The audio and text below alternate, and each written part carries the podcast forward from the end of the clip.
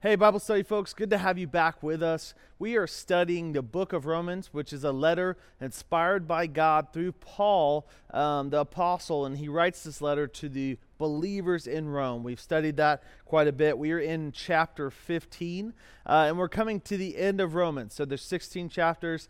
Uh, in a lot of ways, you could tell that Paul's wrapping up this letter, wrapping up this writing, because first of all, he's summarizing a lot of what he said but also he's giving credibility to himself and what God's called him to do. So he didn't start off the letter that way. In chapter one, he, he does a short greeting and introduction of himself, but the end, he's giving some credibility to him, uh, himself as a church planter, as a leader, as a father of the faith, if you will. Um, and this is needed. And if you were to skip this part, if you've ever read a book and you said, "Oh, I read that book," but you kind of skipped the last couple chapters, Romans would not be the place to do that. Uh, there are a lot of things you could still dig out and learn uh, from from these last couple chapters. Not only because Paul is summarizing stuff, but he's also he's presenting himself in a lot of ways as a model of what the Christian life looks like.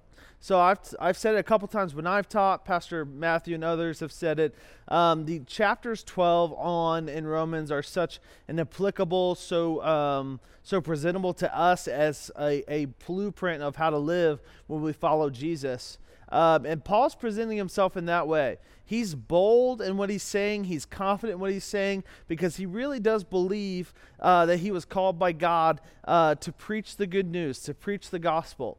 Uh, and I'm excited to get into this huge chunk of verses uh, because they're super important and there's a lot to unpack here um, if we dig deep. Now, like I said, if you're reading this superficially, you might want to skip over some of these details, but this is good stuff to read. So, Romans chapter 15, verses 14 through 33, I'm going to read all the way through them. Um, and then I'm going to go verse by verse a little bit just to dig in deep. Um, starts off with verse 14 here in chapter 15. I myself am satisfied about you, my brothers and sisters, that you yourselves are full of goodness, filled with all knowledge, and able to instruct one another. But on some points I have written to you very boldly, by way of reminder, because of the grace given me by God, to be a minister of Christ Jesus to the Gentiles in the priestly service of the gospel of God, so that, uh, so that the offering of the Gentiles may be acceptable, sanctified by the Holy Spirit. In Christ Jesus, then, I have reason to be proud of my work for God, for I will not venture to speak of anything except what Christ has accomplished through me to bring the Gentiles to obedience by word and deed. I hope you're still with me. We've got a few more to go. By the power of signs and wonders, by the power of the Spirit of God, so that from Jerusalem and all the way about around to Illyricum I have fulfilled the ministry of the gospel of Christ. And thus I make it my ambition to preach the gospel, not where Christ has already been named, lest I build on someone else's foundation. But as it is written, those who have never been told of him will see, and those who have never heard will understand. Verse 22 This is the reason why I have so often been hindered from coming to you. But now, since I no longer have any room for work in these regions, and since I have longed for many years to come to you, I hope to see you in passing as I go to Spain, and to be helped on my journey there by you once I have enjoyed your company for a while. At present, however, I'm going to Jerusalem bringing aid to the saints, for Macedonia and Achaia have been pleased to make some contribution for the poor among the saints at Jerusalem. Last verses 27 For they were pleased to do it, and indeed they owe it to them. For if the Gentiles have come to share in their spiritual blessings, they ought also to be of service to them in material blessings. When therefore I have completed this and have delivered to them what have been collected, I will leave for Spain by way of you I know that when I come to you, I will come in the fullness of the blessing of Christ. Verse 30 I appeal to you, brothers, by our Lord Jesus Christ and by the love of the Spirit, to strive together with me in your prayers to God on my behalf, that I may be delivered from the unbelievers in Judea, and that my service for Jerusalem may be acceptable to the saints, so that by God's will I may come to you with joy and be refreshed in your company. May the God of peace be with you all. Amen. Now he's wrapping up quite a bit, but again, this is not the last chapter. There's one more after this. There's going to be verse uh, chapter 16. But chapter 15, there's a lot here, but there's a lot to unpack here. So I'll start again at verses 14. I'm going to back up here one more slide. Verse 14 I myself am satisfied about you, my brothers, that you, are, you yourselves are full of goodness, um, filled with all knowledge and able to instruct one another. Um, this part right here is super good, and it gives, here's why it's so good is because it actually gives us a framework for what we call evangelism.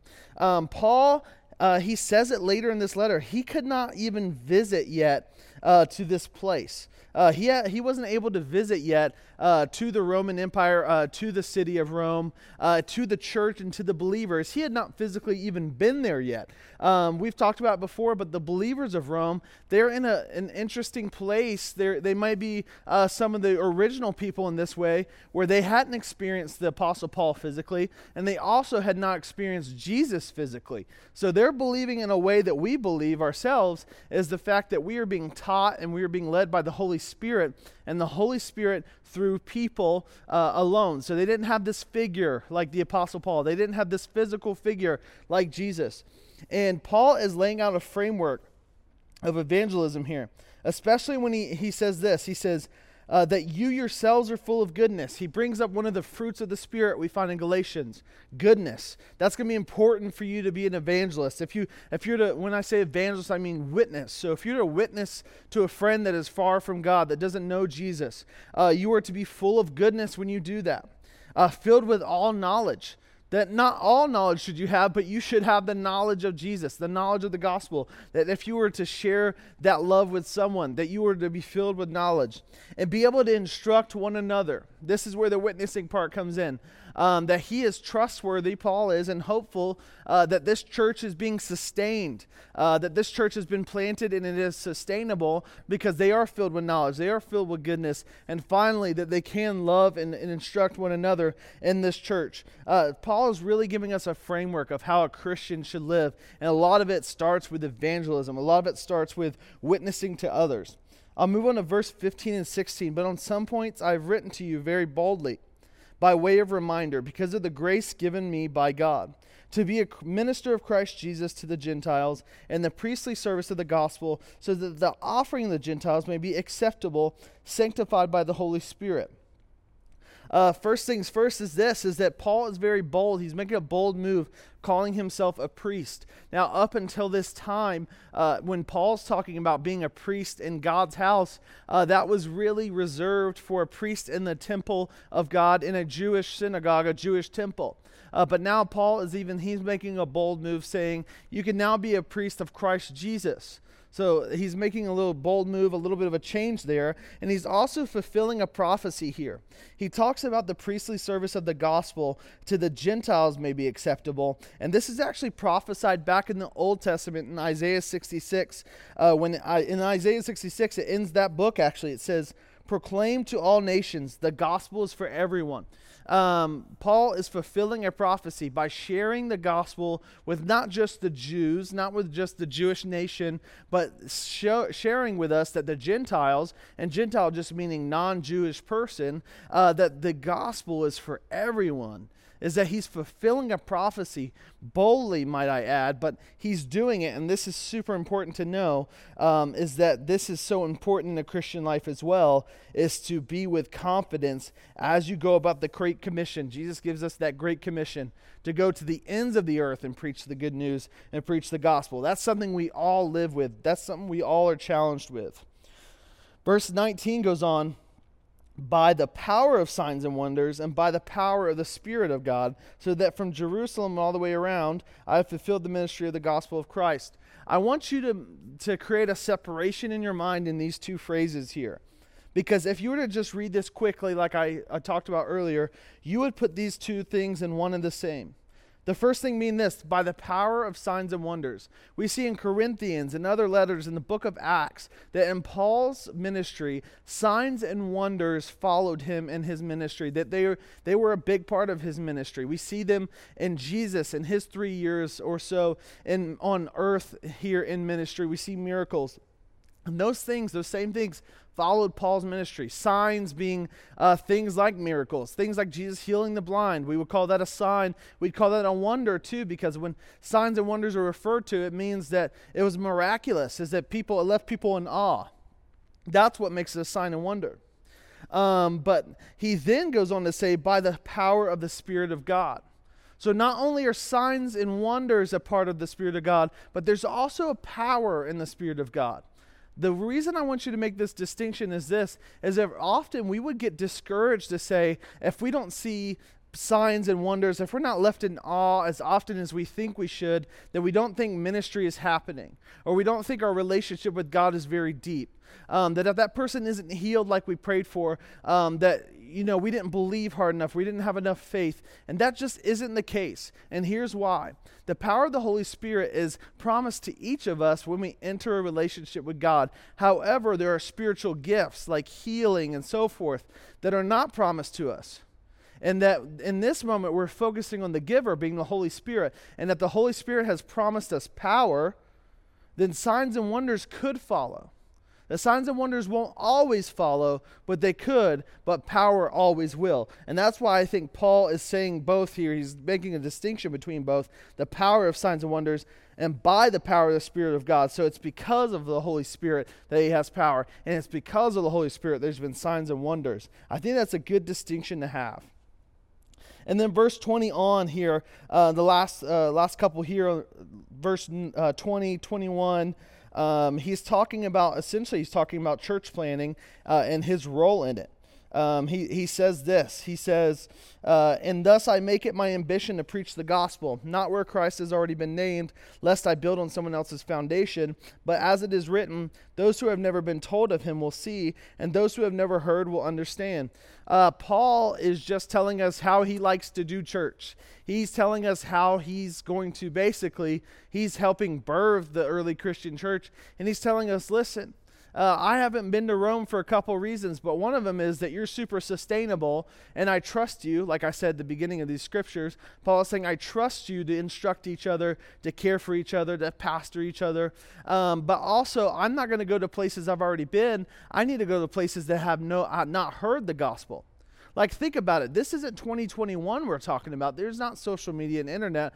We're talking some of the first, um, the, the people that are hearing the gospel for the first time as a person traveled there and told them. And I'm sure some of them, a lot of people, disregarded it as a cult belief or, or a weird witchcraft thing or whatever it may be. But a lot of them latched onto it and saw it as, as something real, something that they could believe. They've heard of the miracles of Jesus. They saw the signs and wonders in Paul's ministry. They were left in awe. Was that wonder, uh, that wonder word again?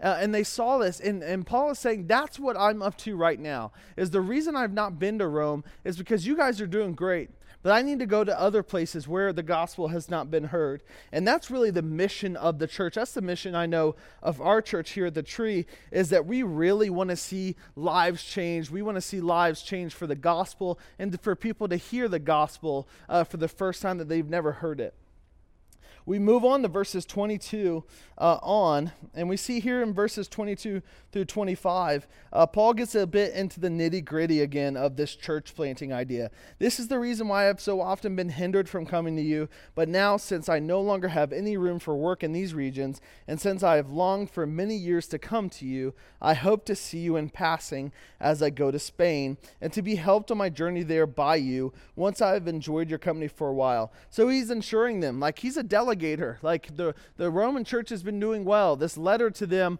uh, is a big reason for it too in the future. Um, but he's a delegator. He's taking care. The Roman church has been taken care of uh, by Timothy. That he's so sure of it.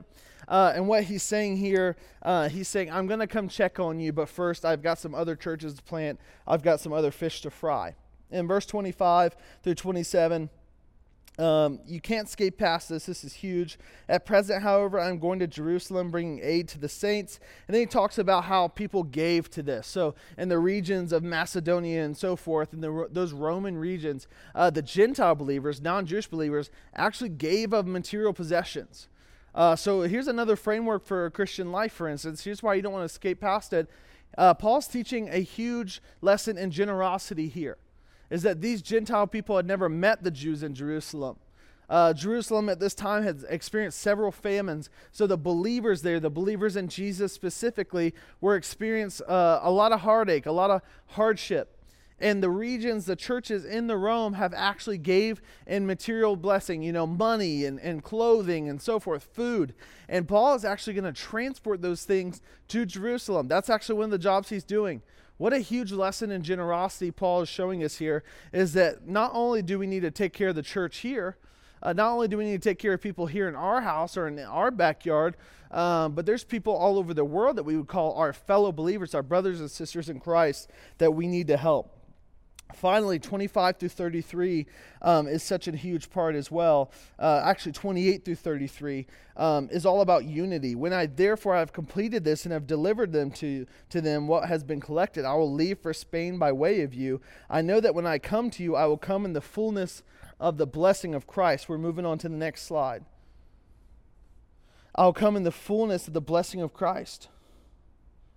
I appeal to you, brothers, by our Lord Jesus Christ and by the love of the Spirit, to strive together with me in your prayers to God on my behalf, that I may be delivered from the unbelievers in Judea, and that my service for Jerusalem may be acceptable to the saints, so that's by God, that by God's will I may come to you with joy and be refreshed in your company. A couple things not to miss here. Judea being the birthplace of Judaism, um, they didn't really like Paul. They didn't like the hard pivot Paul had made. Uh, if, you, if you know a little bit about Paul, you know he was a Jew of Jews. He was a teacher of teachers, a rabbi of rabbis. He knew more about God than the next person.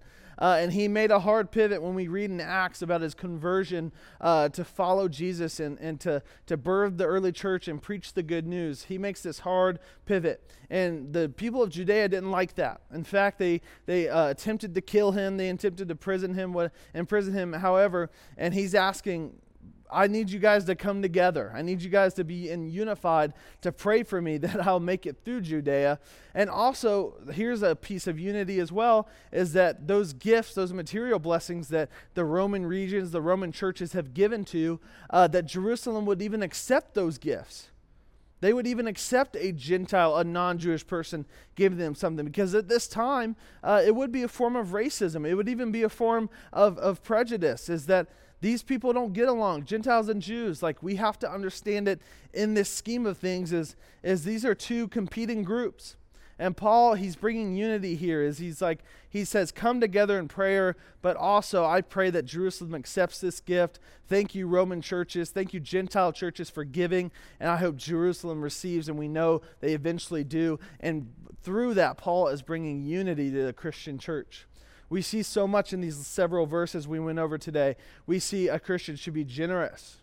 And a model for that, we see a Christian should be evangelistic. We see a model for that. We see a Christian should be following the Great Commission and preaching the gospel throughout the world. And we see here that a Christian should be bringing unity.